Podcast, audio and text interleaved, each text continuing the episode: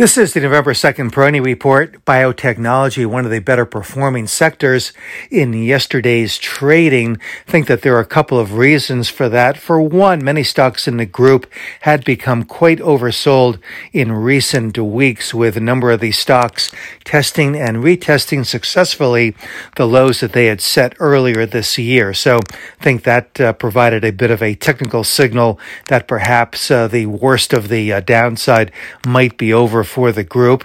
And also, uh, Goldman Sachs recently released a report saying that the spending policies proposed by the Biden administration might actually enhance M&A activity, and biotechnology has uh, been a target-rich uh, area for M&A uh, activity over the years.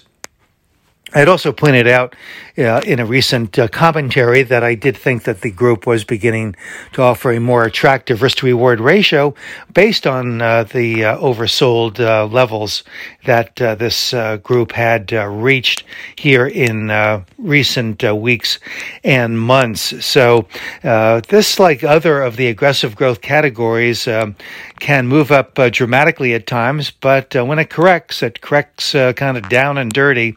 And in this case, it was a, a long and extended uh, consolidation. But I continue to believe that the risk to reward ratio is improving, not only for the biotechnology group, but for healthcare uh, more generally. And uh, this kind of rotation, again, is kind of characteristic of this market. And I think it's a very constructive exercise that allows the market to uh, identify and address some of the more overbought uh, areas of the market uh, while not really having a big impact on the broader market. So, uh, this uh, policing of excesses on an ongoing basis, uh, again, continues to be my argument why we're probably not going to see a big 20% decline right now. I think we could move considerably higher before the market uh, pulls back uh, to that extent. And by considerably higher, very possibly to the 40,000 level or higher before we get that uh, retreat. This is Gene Peroni at Peroni Portfolio Advisors. All expressions and views presented on this podcast are the opinion of the commentator and may be subject to change. AAM makes no recommendation as to the suitability of any investment and may make a market or have financial interest in any security or sector discussed.